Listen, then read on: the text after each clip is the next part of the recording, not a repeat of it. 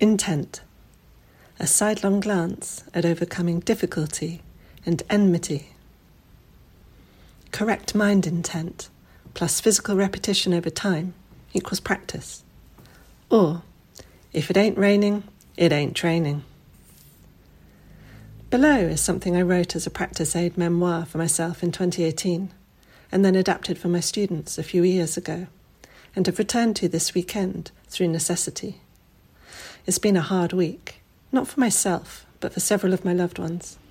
The way this shows up for me is blinding headaches.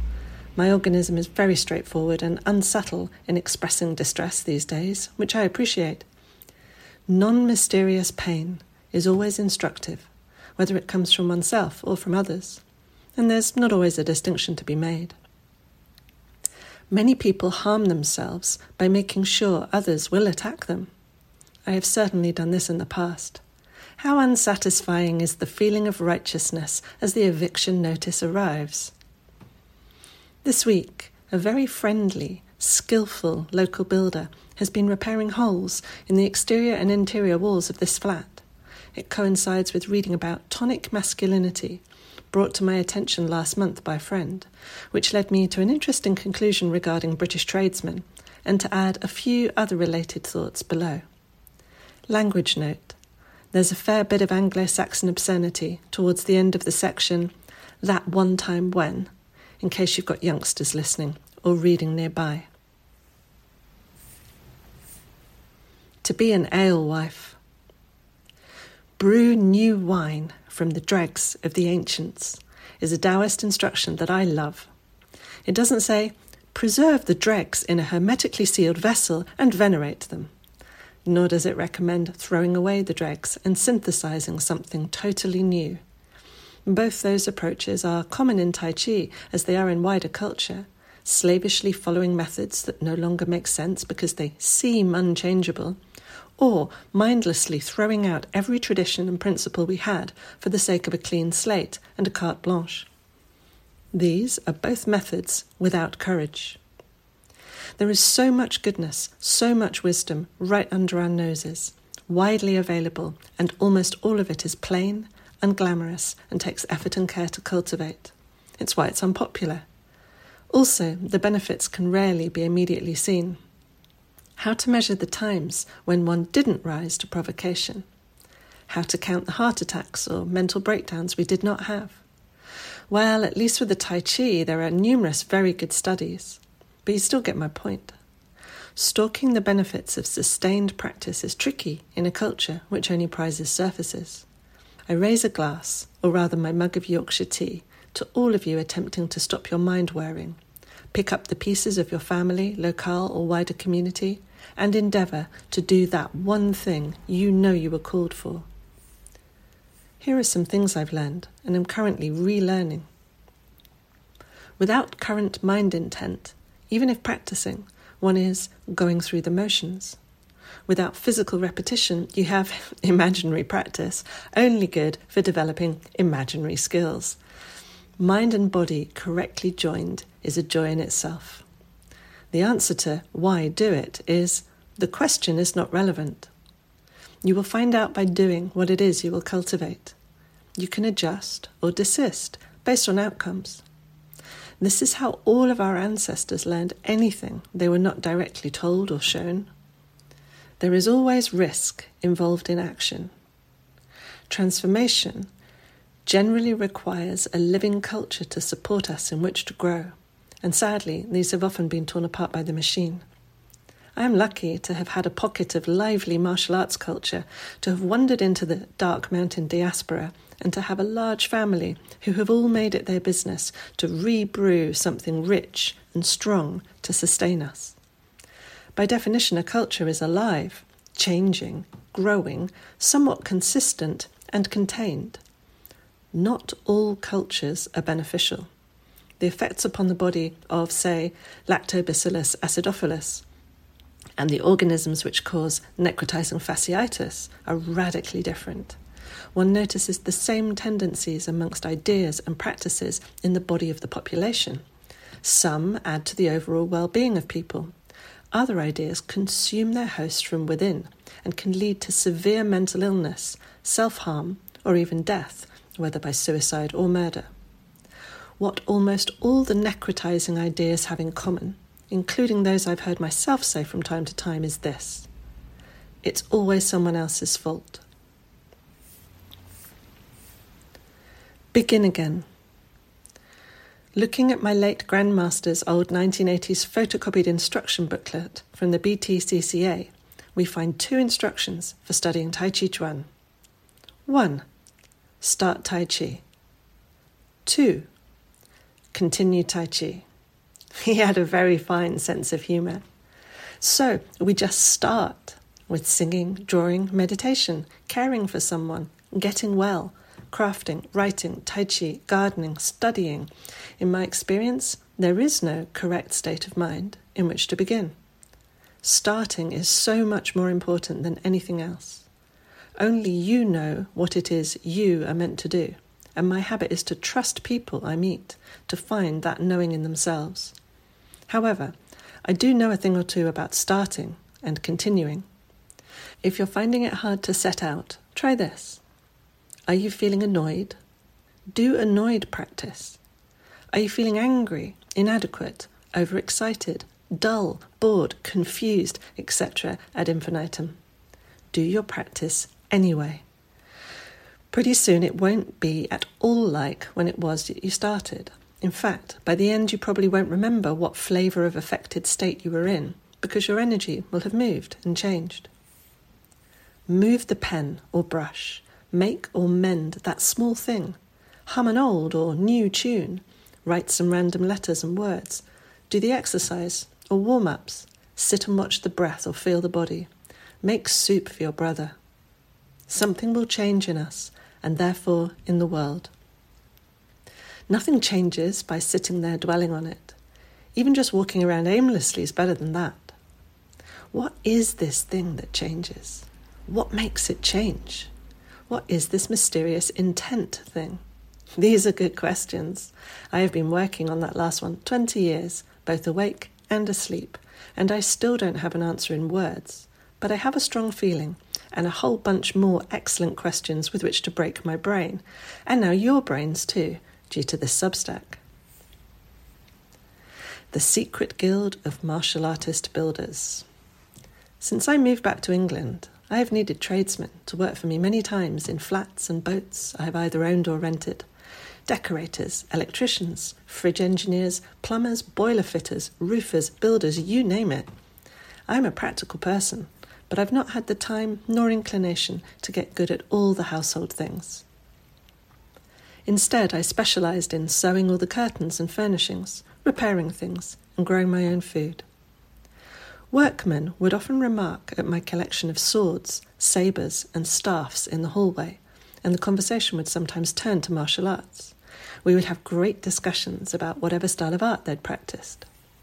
Here's the strange thing every single one of the men who had studied martial arts of any kind, including boxing, taekwondo, karate, jiu jitsu, muay thai, cage fighting, capoeira, and MMA, were excellent at their work, courteous, prompt, and straightforward to deal with. Not a single martial artist builder was lazy, rude, disrespectful, creepy, or unskillful. The same cannot be said of the non martial artist tradesmen, where over 70% of them were either rude or patronising to me or just poor at their work. Is there a secret guild? Last week I told my latest excellent builder in Bournemouth who also did Muay Thai and whose building business brothers are both cage fighters, that he should start one, as they'd clean up for sure. We talked about what training did for our minds as well as our bodies, how it toned and mellowed us, as well as lifted our moods and channeled our energies. This is as true for women as men, by the way. It just happens that in the UK, most household trades are still blokes. After 17 years as sole mistress of my own household, I will say this there is a difference, and it reads a lot like what some of the guys on here have been referring to as tonic masculinity. So I thought you'd like to know. Anyway, it's not just positive to interact with, it earns them good money and an easy time with their female clients, in this case, me. Saying no to the old enmity. I'm a feminist. I remember shocking a friend by saying that back in 2017. His comment was something like, But you're not being horrible, and you don't seem to hate men. This is true. I am not an especially well read feminist, but I grew up reading about what we then called women's lib in Spare Rib every month, which was superb and opened my eyes to a vast world beyond my seaside town. Despite some great reads, my feminism is largely based on my lived life, not other people's theories. For me, it is simple. Feminism means a woman and a man are of equal worth as humans. They may be different in many ways, but not in value. All of the things that naturally run from that, to do with pay, education, rights, freedoms and responsibilities, etc., should be self evident. That's it. Tonic youth. I am blessed with incredible male friends, colleagues, Tai Chi classmates, students, nephews, a brother, and teachers. Why would I seek to be at war with the opposite sex? It would be exhausting, frankly. I don't have the spare life energy. We will need to work together, with and for each other, with love and solidarity, to combat the alienating effects of the machine. There is one thing we can already work at together fostering tonic youth. There are lots of us, not just parents, but aunts and friends like myself, who help the youngsters in our families and communities flourish, become anti fragile, and not succumb to the myriad parasitic mindsets on offer from the meta system's open all hours doom purveyors. So, forgive the pun. And anyway, Sonic Youth were awesome. We went on stage after them at Terrastock 5 in Boston a lifetime ago, and obviously all the journos had already left, but we still played a great set speaking to one of the greatest singer bassists, Kim Gordon, beforehand was nerve wracking. Inside my head, I kept telling myself, just be cool, don't be a dick. I think I managed to not be a dick, but one can never be sure. I'll talk about tonic youth in another post, but my guess is you already know what it is. It's what youth should be, and sometimes still is bold, free, convivial, energetic, unsurveilled, exploratory, ever changing, fast learning, hopeful, nourishing, cherished. That one time when. Last summer, I experienced for the first time the joy of a man standing up for me, with me, completely appropriately, and without overreaction or fear. My lover and I were on the nearby beach at sunset, watching a huge grey seal that was lolloping up the sand toward us, a very rare sight in Bournemouth. We had been laying in the sand, chilling out, not talking, just being creatures, feeling land joy and making quiet noises, which is what we quite like to do on a summer evening. The seal seemed very interested in us. Perhaps we seemed a little seal like, or at least peaceful and horizontal. As we were smiling and marvelling, some very drunk holidaymakers, with their dog off the lead, staggered our way, and their dog began to attack the seal. We shouted to them to get their dog on a lead, as they clearly hadn't seen the wild creature due to their beer goggles. The seal turned and just about managed to make it to the surf and swim away before the dog started biting. At which point the dog owners turned to start swearing at us, and one man began a tirade. I have acid in this bottle and I'm to throw it over you, cunt, and I'm to fucking maim you, bitch, to melt your face. It's acid. All of which was a total lie, as it was clearly a bottle of Highland spring water. However, the ill intent was genuine.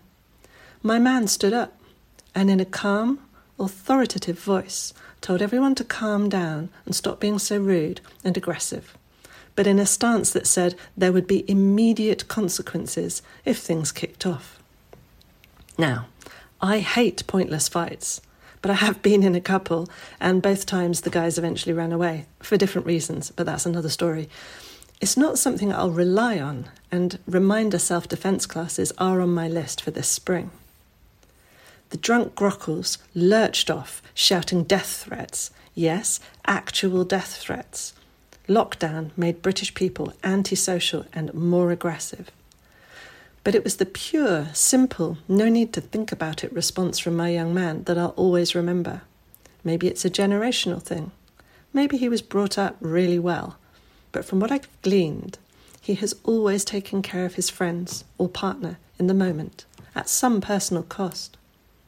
I had never experienced it before, only ambivalence, equivocation, or even victim blaming.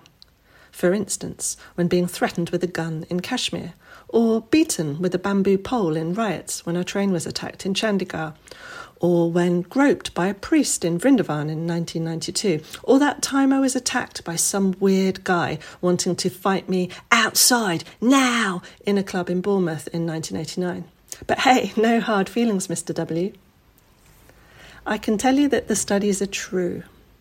Willingness to commit to the safety of someone you're with is very attractive. I feel similarly about platonic friends who have rallied to my aid or to each other's defence.